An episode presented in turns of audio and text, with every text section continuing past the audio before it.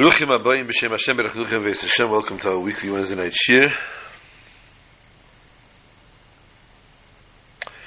This is Nishmas Rav Shalom Rav Chasr Rav Shalom Ben Rav Yeshua and Gabriel Elimelech Rav Shalom Ben Ibad L'Chaim Arichim Yom Baruchim Shanum Tevim eh, Ben Yom Yoyetz. I guess to, to the Shiva. Also will dedicate to Rav Chaim Meir Benalti Yisach Dev Halevi. A dear friend, a close friend from Yid. But a no-nonsense Jew. No-nonsense Jew that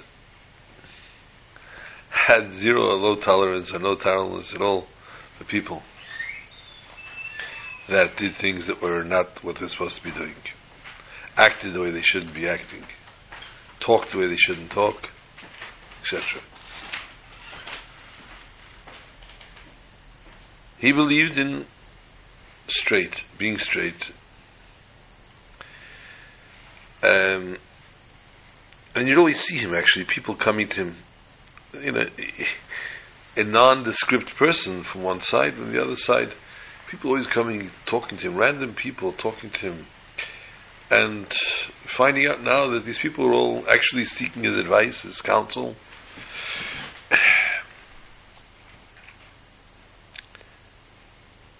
So there's one fellow that I always remembered seeing, talking to him, and one day this week, during the Shiva still, and it occurred to me, a fellow a few years older than I am, I haven't seen him since before COVID. Since before the whole pandemic started. Wonder how this guy's doing. I come into shul, 6.30 in the morning, lo and behold, I'm putting on my towel and I see the guy standing there. He's came down with my man. I was fascinated. And what I told him? I literally was just thinking about you. That I haven't seen you since who knows when. And here you are. And he starts to tell me how cut up he is about this friend of ours, mutual friend of ours, that passed away. And he tells me that many years ago he and a couple of friends had a little bit of a harder time staying in the actual curriculum of yeshiva. And um, they needed outlet, shall we say. They needed somewhere else, a different, alternate type of study. And there's a good couple of Bachrim involved here. And it got to the hierarchies. The Rebbe's personal secretary, Rebbe Chodakov, got involved with the situation. And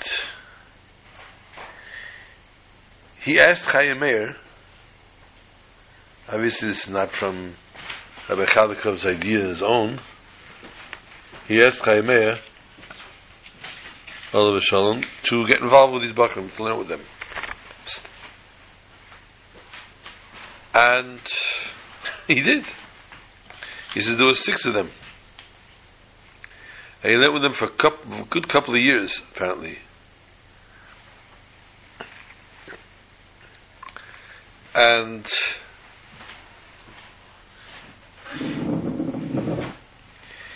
it was just a uh, phenomenon. He says that the guys didn't stop going back to him. He wasn't the. Uh, he was their go-to guy, their go-to person for everything in their lives. He unfortunately ran into a little bit of marital issues.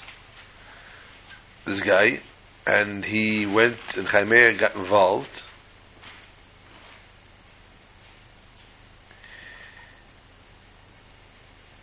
And he spoke actually to the guy's wife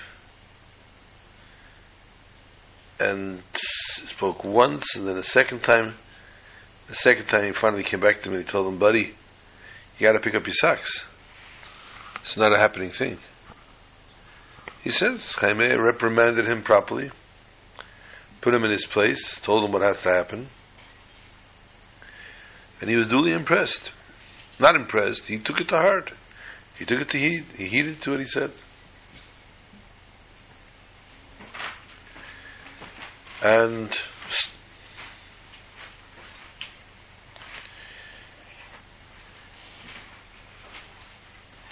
Cheme has now, I mean, it's, it's interesting, Achri Mois Kadesh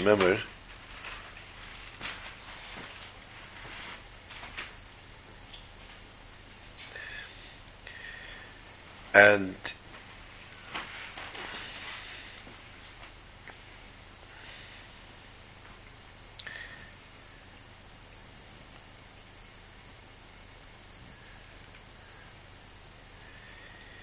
now it's coming out how much he actually did for people, the vertluch that he had, the things that he told them, how he put people in their places. But never chas v'sholem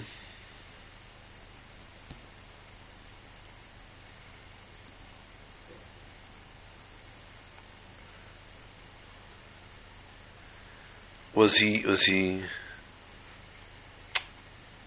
okay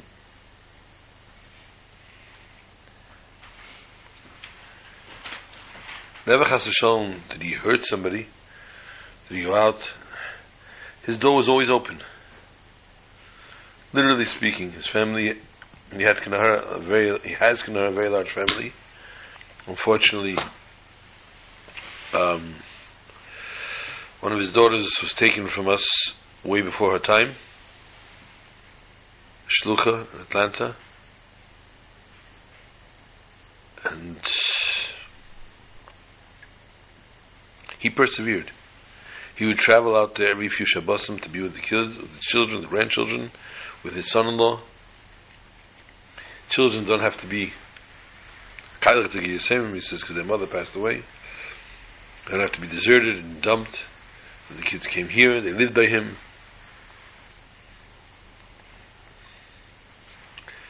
He was gebenched with a very large family, Kanara. And lived up to be a patriarch to it, to them.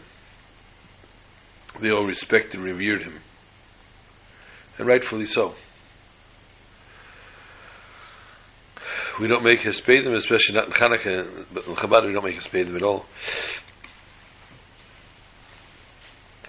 Um, but as many people are, to, are saying now over and over, Chaimer, we miss you.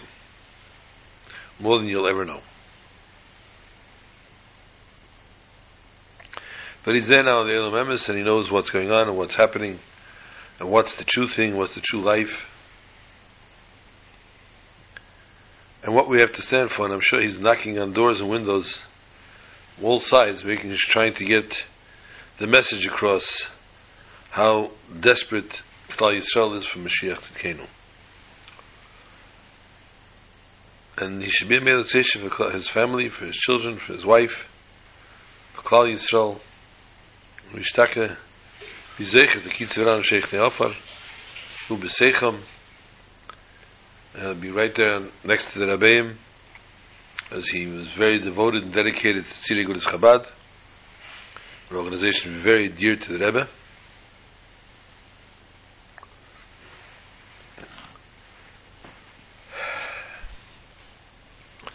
And therefore, and it's interesting because he was involved throughout the world. And then when I went to Caracas in Tafshan Lamed Zayin, 77, we went to Venezuela as a group. He was there already as a bacha in Merkestichas. And he gave me names, he gave me people, he gave me places. Whenever I came back, we used to meet. He used to tell me all about, yeah, I know this one, that one, did you meet this one, did you meet that one? It was just amazing. South African people as if they lived by him. There's a shliach who, from Florida, Mati Anati,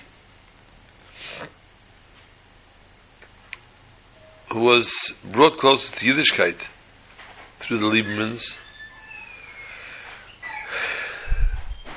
Reb Chaime's brother, Reb Chaimeh Olavashom's brother, Slangi Yorin of Aaron, lives in Florida. And Mati was part of his crew. Mati became very strong, staunch Mashiachist and opened the base Mashiach across, directly across practically Rabbi Lieberman. And so ensued as a Meshachist, not Chas Shalom standing up against is that Shlema? Huh? That unique? i stop and give myself. Okay.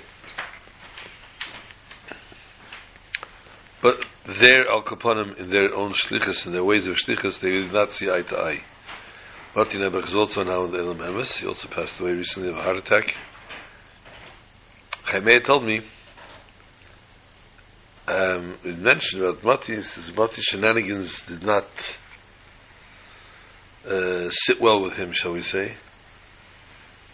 He called them shenanigans, Mati was a very big Meshachist. But whenever Mati came here for a Shabbos or something, he came to Chaim for a meal. And there he was Mati Anati. And as Mati Anati, he was his close friend, an old friend, and they just sat and ate, and drank and whatever, and talked and verbringt. No politics involved, chas shalom. Just everything aside, it's the good old times, good old days. But he says that Mati used to come to him, and whenever he was here in New York, he used to come to him. Involved, he was involved in the Sregim, he was involved in Shmishi Kedusha, he taught in Beis Rivkah in the high school, and would, have a shtick, he would give, he'd mark a test, mm-hmm. he wouldn't give the test back to the girls directly, he'd leave it on his desk, say, come collect your tests, tests, I don't want to see you cry. He tells a story in Tosh, by the Tosh Rebbe. People standing in line waiting to see the Tosh Rebbe. And Rebbe saw a poor man on the line. And he realized this guy must be really dire and dire straits. He's not just asking for a brach, he's probably asking for money as well. And directly behind this poor man was a very wealthy man. And Tosh Rebbe motioned his gabbai, to the secretary, Zazagit, called the Gvir first, give me the rich man first. And he called him the rich man. The rich man saw him, obviously gave him a nice donation.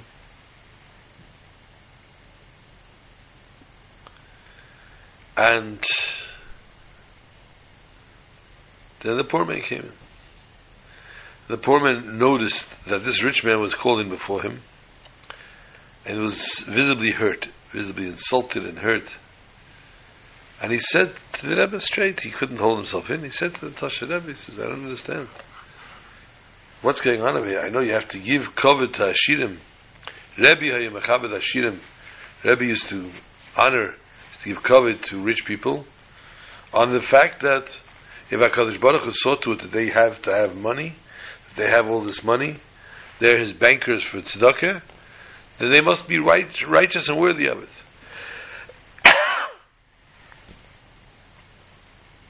But why embarrass me? Why humiliate me? Is it my fault that I'm poor? Chashom. Tasher told him very straight. I saw you on the line. And I realized you probably need money for something, a wedding or whatever it might be. And I didn't have. I didn't have any money. Nobody brought in money today. I saw that rich man on the line, I figured he's going to give me money. And here, Tashleba says, is the envelope that he gave me. I want you to take it. Poor man was blown out of the water, to say the least. How did Chas Shalom suspect Tashleba of doing something so frivolous, so uncaring, so hurtful? And yet, it didn't just, he didn't just justify it by explaining the rich man's in a rush, he has to get a play. He showed me the muchash. Those few minutes that I was standing there, plotting while the rich man was inside, thinking how the audacity to have taken the rich man before me.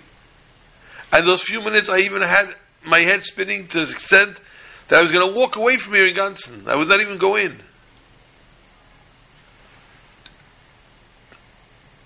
Ich habe mich eingehalten. I held myself in.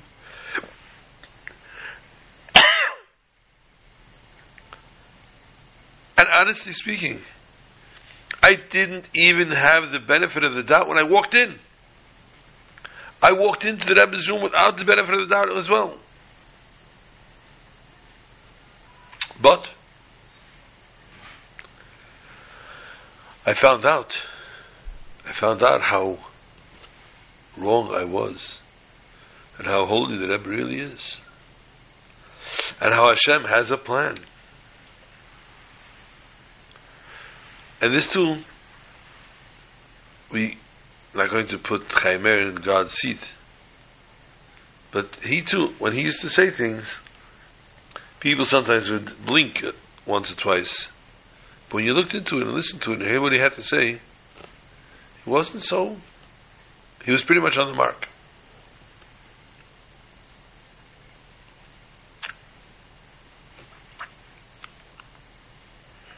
This Shabbos, Pash Miketz. It's no longer Hanukkah. Friday is, is Hanukkah. But there are many connections, Miketz to Hanukkah.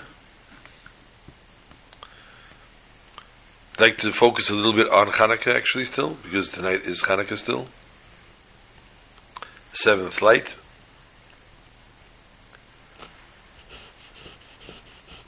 And I'd like to then focus on Parsh Miketz.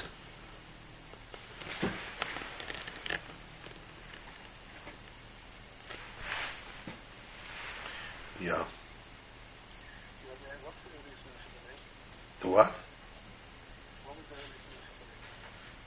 12, 14, 15?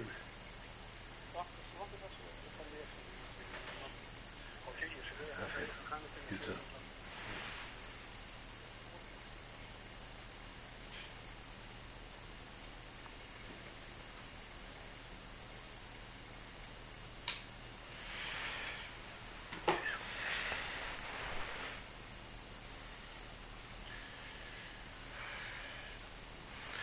That was random. I have to answer the phone sometimes middle of the show. Sorry. I apologize. Um,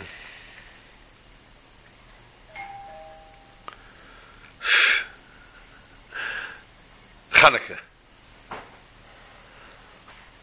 and Miketz.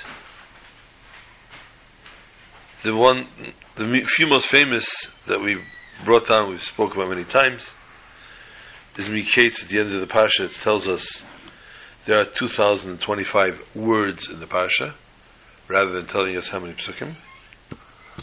Some Chumashim have psukim as well, but it says 2,025 words. And the reason that is connected to Hanukkah is because we light every night a candle in Hanukkah. The word in Hebrew for candle is Ner. Ner is Nun Reish, which is Gematria 250. We light eight nights Menorah, which is 2,000. And we begin Hanukkah on the 25th day of Kislev, which is Chafei which is 25, and therefore we have 2025.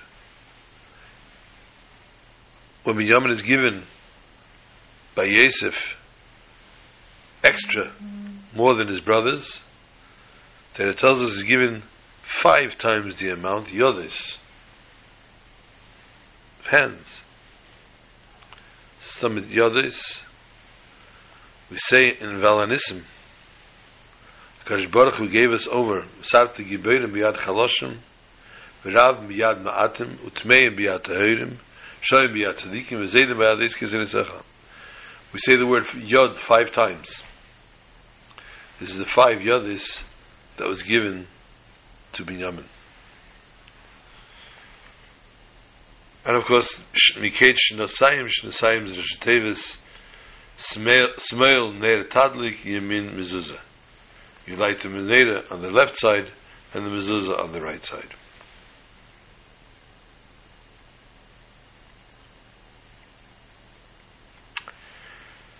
Only a few of the many, many myriad of connections, Pashmi Kates and Hanukkah.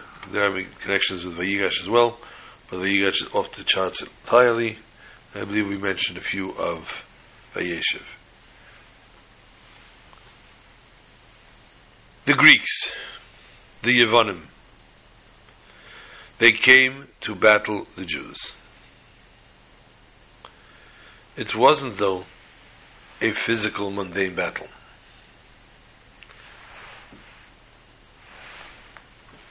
The war that the Yevonim staged on the Jews was a purely spiritual war. As a spiritual war,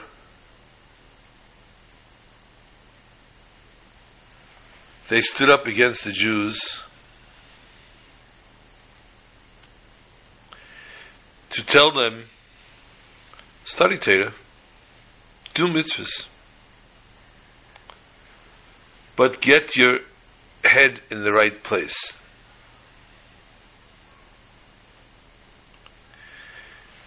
Be a little more philosophical about it. Think into it before you take these blind faith leaps. The Jewish nation are like sheep following a shepherd, they said. Wherever the shepherd takes them, that's where the sheep follow.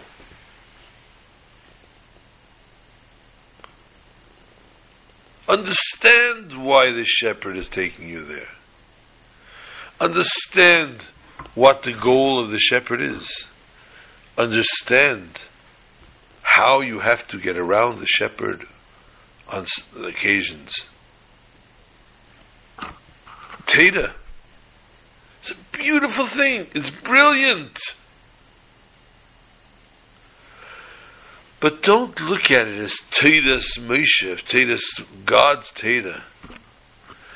Take the brilliance out of Teda. Used to be a cigarette called Salem. The billboards would say you could take Salem out of the country, but you can't take the country out of Salem. What that means, I never understood, but it's one of those things that stuck to you. They wanted to philosophize Teda.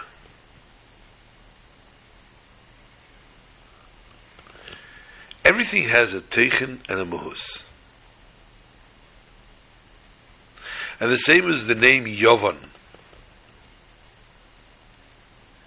Yovan, the Greek, the word Yovan signifies Chochma of Klippa. Intelligence but not from the right source. The actual translation to the word Yavon, David Melech says in Kapitel Beis, Kapitel Mem, Pasuk Gimel, Tita Yavon. Call it mud. Refer to it as mud.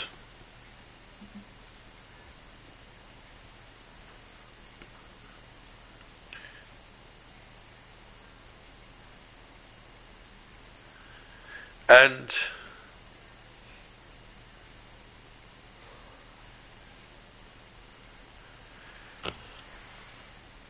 the mud that they represent, the mud that they slung at the Jews. It's interesting. I told this as well probably before.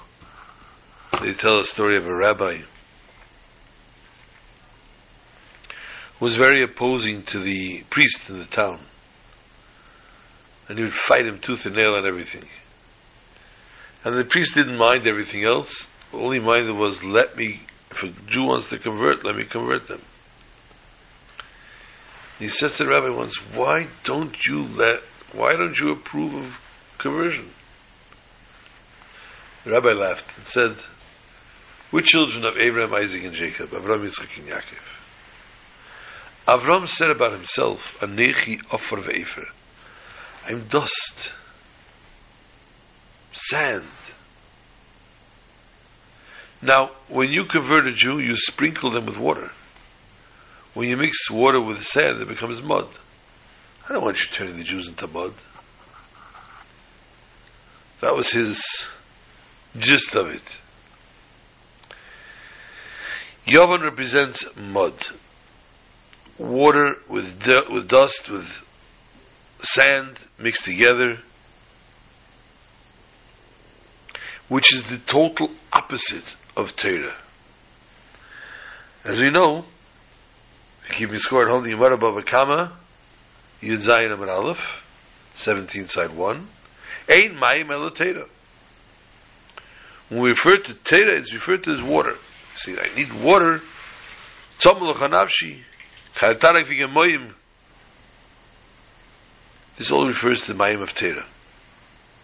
When you mix the physicality of the world, the offer of the world, with the water, and you let the opposite of Kedusha get into your system, it turns to mud.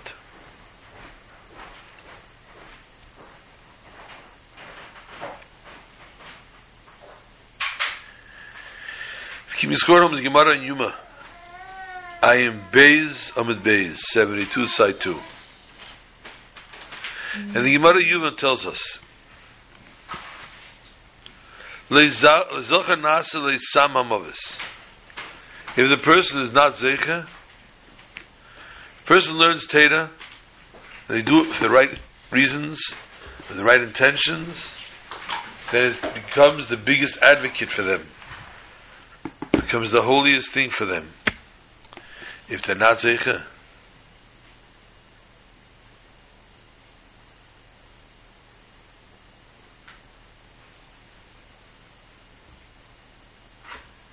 If they're not Zeicha, says the Gemara, then it becomes Sam HaMavis.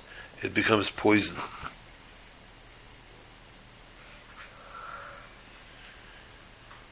Therefore, if Chas Shalom we're not Zeicha, Zeicha from a Lashon of purifying, and we don't purify the Chumrius of the world,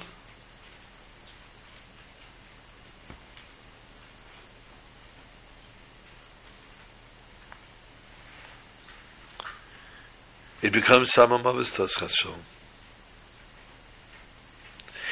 Just the opposite. Through his knowledge, he can get, by understanding and thinking, that they, he actually knows something, and he actually is onto something, and is actually accomplishing something through gaiva, through pride he justifies everything he does and says. Mm-hmm. We see this in the name Yavan. The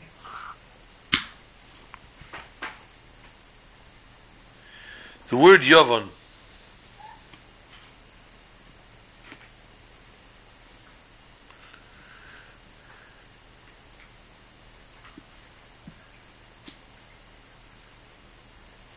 The word Yavan is Yud Vov Nun. It starts with the letter Yud. Yud is connected to Chochmah.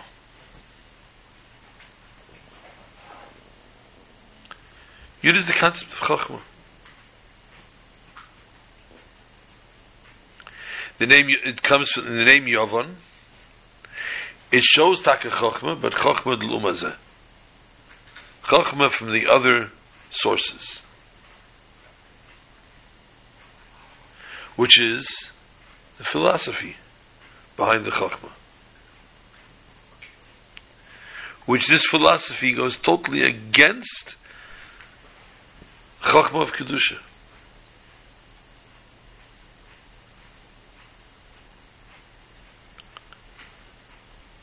And this only happens when people start to lose focus on what they have to do. And they don't connect their learnings with their actions. Afterwards, that person starts to go down a level. They go down slowly, like the person sinking in the in the mud, sinking into the quicksand, until so much so that it becomes the midas bad attributes, and midas attributes come from the letter vav. Midas in general are six. Chesed, Gvura, Tiferes, Netzach, Hod, Yesod. Six midas. And therefore, the Vav represented in Yavon represents the six midas. And it goes until Chas hits rock bottom, which is the Nun, which goes from the Mata, from Rashuda, it goes further down than everything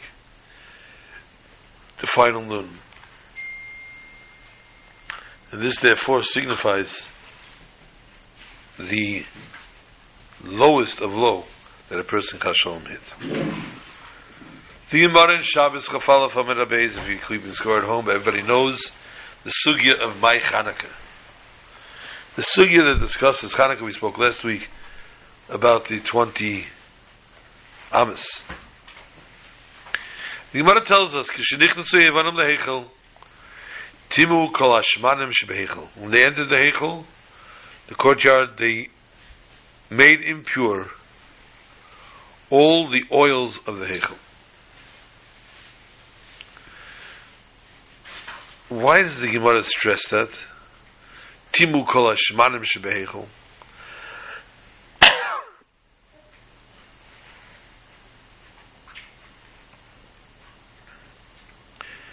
it's definite, it's clear to us that they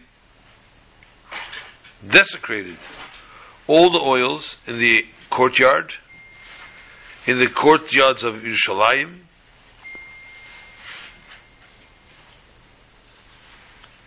For if there was any oil that was pure in the surrounding areas, they would have lit the Menorah. And no miracle would be needed. Why, therefore, is it stressing that the, dafka, the oils that were in the hechel? We have the four ways of pshat, of learning something. Pshat, Remez, Drush, and Sod. The drush behind this is as follows. It's explained the decree of Parai where he commanded Kalabena Ayile Dayeret Ashtichu, Kalabas Chayun, every boy, male that's born should be thrown into the Nilus, and every daughter should be let live. You want the sons, you want the boys killed. You want the boys killed, Faratik? Why are you telling me about the girls? It's superfluous. And not only telling me about the girls, if the decree is only on the boys, why do I need a decree especially for the girls to live? Now we've explained this in many different ways before. And we say that this is part of the actual decree. Chalabas techayun. Don't kill the Jewish girls, the Jewish daughters. Not physically at least. It was a decree on their souls. The Egyptians should let them live and should educate the Jewish daughters to be nice, good, loyal, faithful, uh, religious Egyptians. Cut them off from the Chinuch HaKosher that we have from Yisrael Saba. And we know, of course, that Misas Ruchnius is much worse than Misa Gashmias. The death physical is much worse than death of death spiritual is much worse than a death physical. In our case, the same as well. The Greeks wanted Tamam es Hashmanim to desecrate the oils. It wasn't just they should, the Menorah shouldn't be used. Let the Jews light the Menorah, we have no problem. But do it with impure oil. One that is desecrated by the Greeks. So it's not enough they broke, they could have broken the jugs and just wasted all the oil. But they didn't do that. They made it impure, unholy.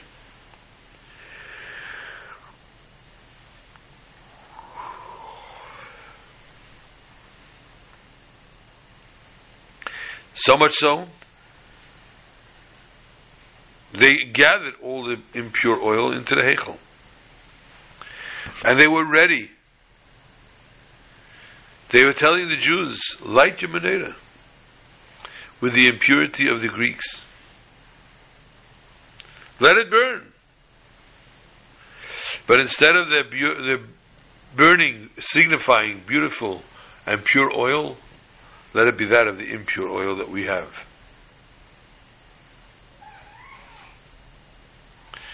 And this was therefore the victory by finding pach echad shel shemen toir chosim b'chez b'shgein gadol.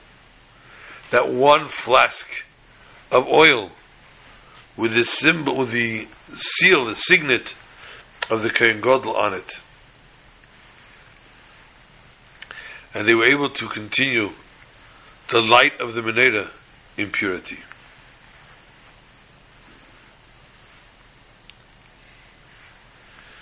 And this were the candles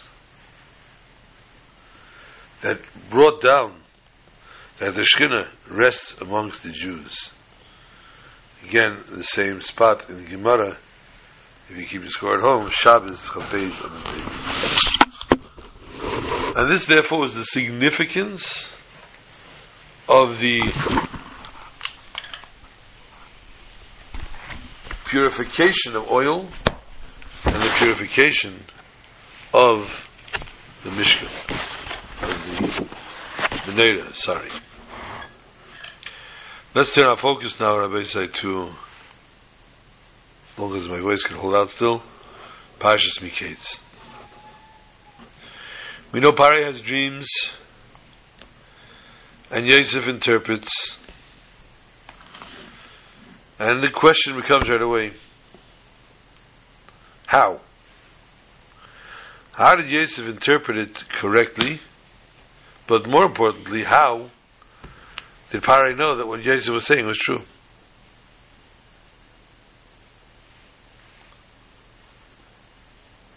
And the answer is quite simple.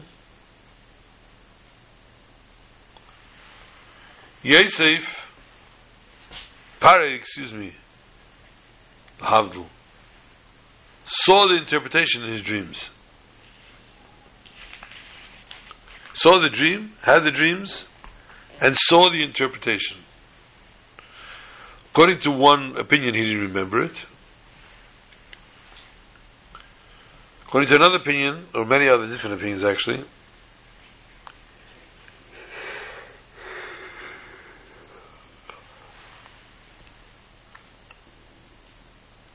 although he remembered it, he wanted it translated. What does that mean? When a person has a dream, And someone translates the dream, says the Gemara in Brachas. And the interpretation usually is what the dream is, if the person is of status. And the Gemara actually tells us a story of a fellow that had the uh, stature to be able to interpret dreams, but unfortunately, he charged money. And if you didn't pay him his fee, you got a bad interpretation. And he went, he went to town on that. He didn't just give a bad interpretation, he killed people, families, with his interpretations. Whereas if you gave him Yezuz, he gave you a nicer interpretation. And according to the interpretation, that's how the dream came out.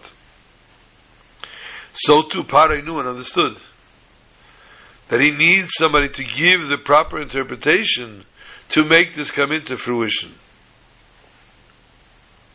And therefore, although all his stargazers gave him information, gave him translations, gave him interpretations, he saw this, first of all, is not what I saw, and second, is not what I want to hear.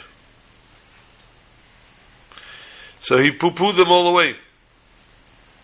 It's only when Yosef gave his interpretation did he recognize the interpretation and finally hear what had to happen, what had to be.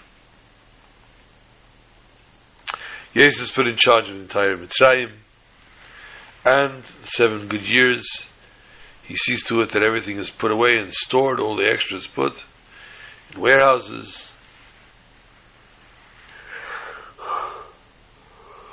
And they knew that they'd have to ration henceforth for the next seven years. Because as Yosef predicted, the seven years of hunger, and the seven, seven years of plenty, and the seven of hunger. the hunger became worldwide, though. It was a pandemic. And as a pandemic,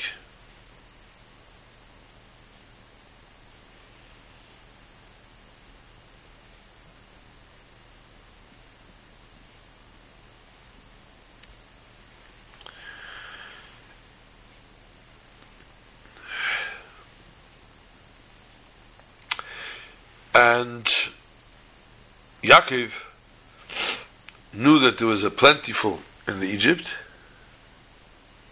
and therefore he sent his sons down to Mitzrayim.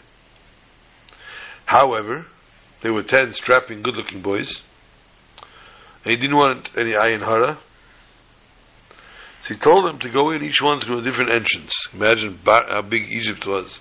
There were ten different entrances.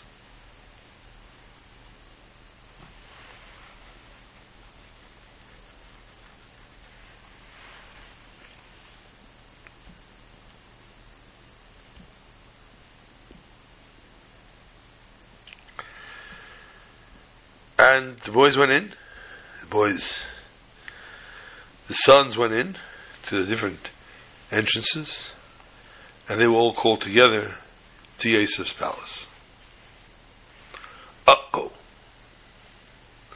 But as they came in, interestingly, they didn't bow like everybody else bowed on their knees to Yosef, but they were mishtachas. They prostrated across the table floor. Prostrated. And this was great humility. When one gets on their knees, they still have their head above. They still show that they have value in their own face. Whereas when someone bows down, one lies themselves down on the floor, their head, their feet are the same level as we spoke back in in in Vayetze.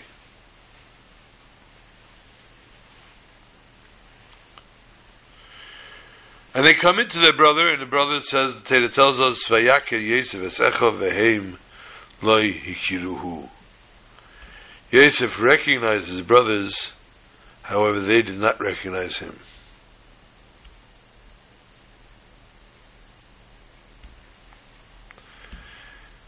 Now, be practical, Yosef looked like them. After all, they're brothers. Yosef dressed like them. After all, he was a frum Yid. Why couldn't they recognize him?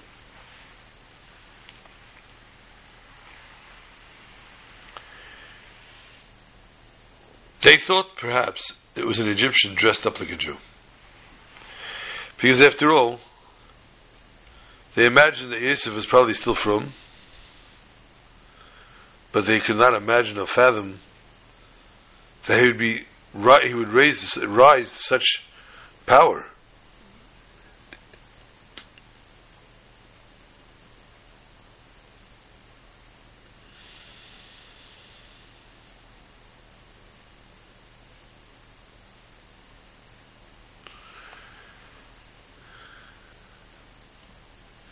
So therefore, they did not recognize Yosef. What does a person have to do to seek the truth? One that wants to become close to HaKadosh Baruch Hu.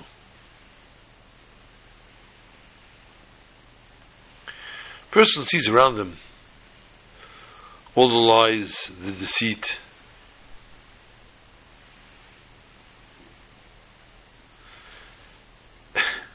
as the expression goes, stop the world, I want to get off. Person wants to live a true life with the truth, perpetual truth. Wants to attach himself to HaKadosh Baruch Hu as the sheep to its shepherd. Wants to do the Torah and the mitzvah, learn the Torah, do its mitzvahs.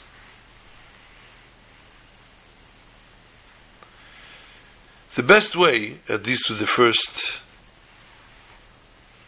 mabat, with our first check and look, is running away from the desert.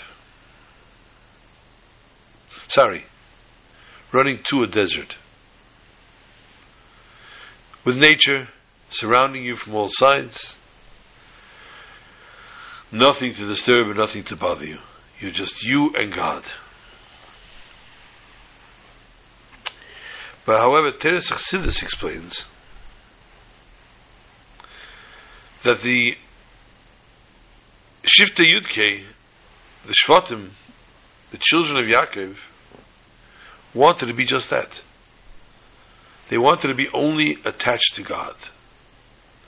So they occupied themselves as shepherds. They and their sheep.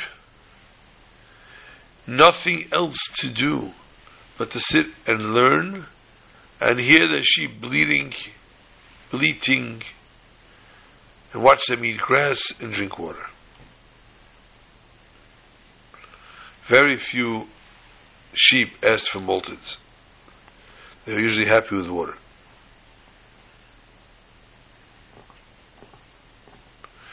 They did not want to be under the pressures of the world, the mundane world. And therefore they chose this ideal profession, a shepherd. As a shepherd, they did theirs. They lived their lives and kept to themselves. And were not exposed or affected by anything around.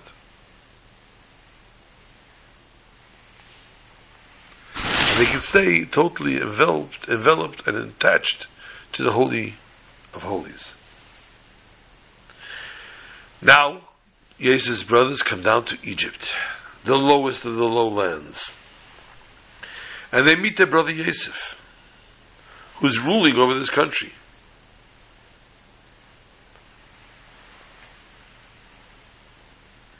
The Torah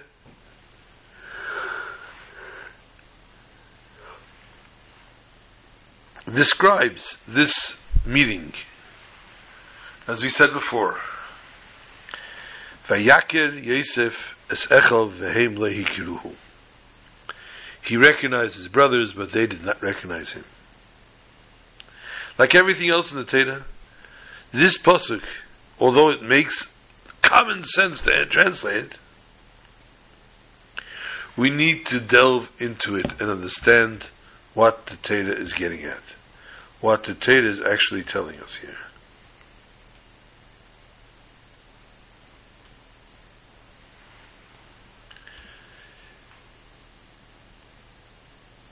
The Shvatim, Yosef's brothers, they did not recognize him.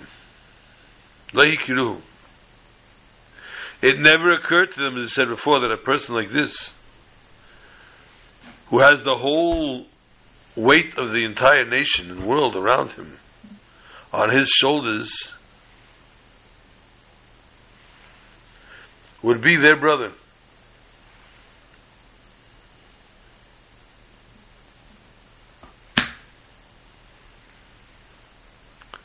It didn't fit the mold. It didn't fit the job description. It wasn't his MO.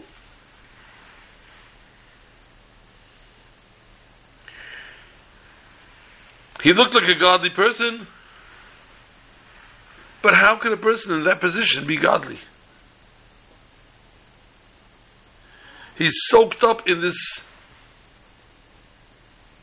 decadent world and this nation. Mixed everything in this world, in the Olam Hazeh. According to their noble opinion, it didn't work. You couldn't mix and match. If you wanted to stay pure and holy, you had to be a shepherd boy doing nothing, not getting involved, not getting exposed to anything in the world. And therefore, excuse me, this fellow who's sitting here on the throne, ruling the entire nation, cannot possibly be their brother. It has to be an Egyptian.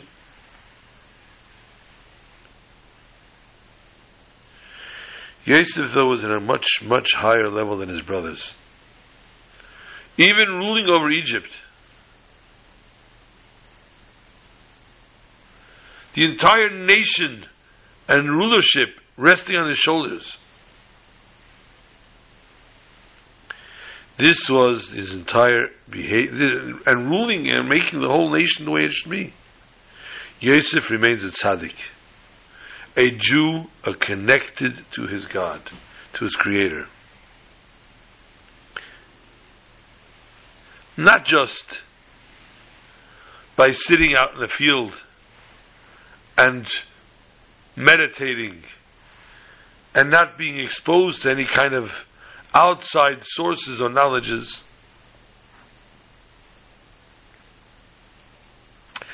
In the mundane world, in the world of commerce, Yosef was there, complete and total. And therefore, they couldn't recognize him.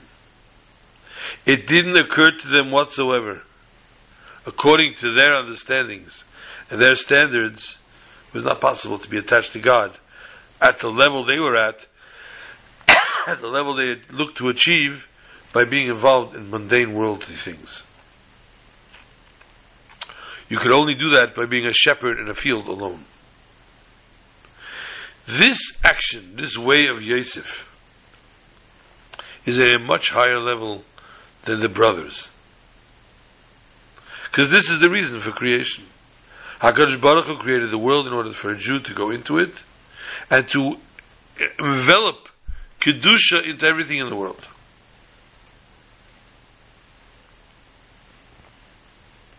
And if a Jew closes himself off in his daled amos, or he goes into quarantine on his own in a cave,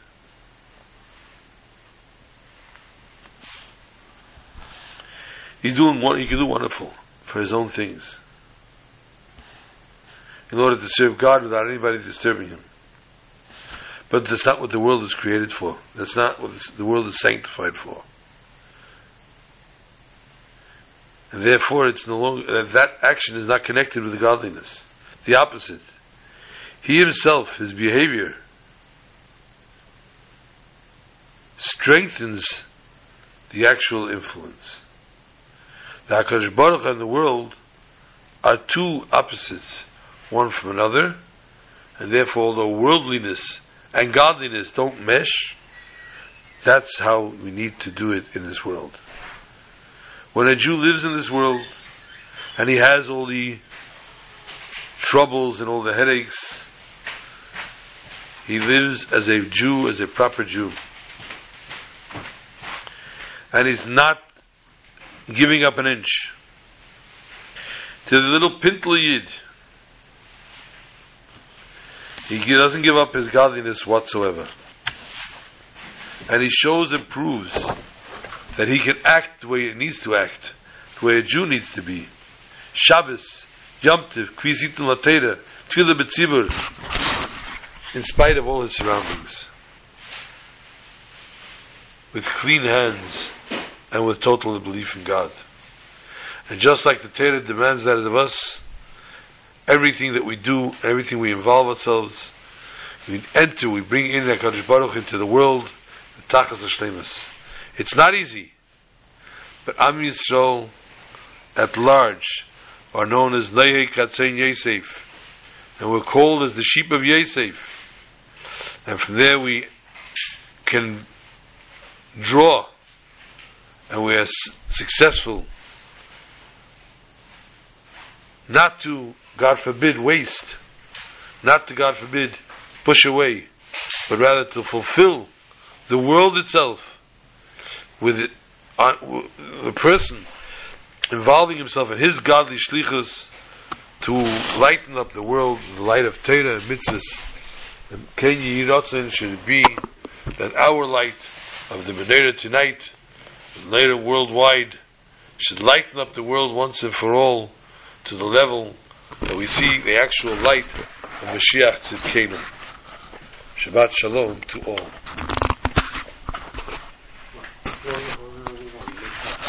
Что?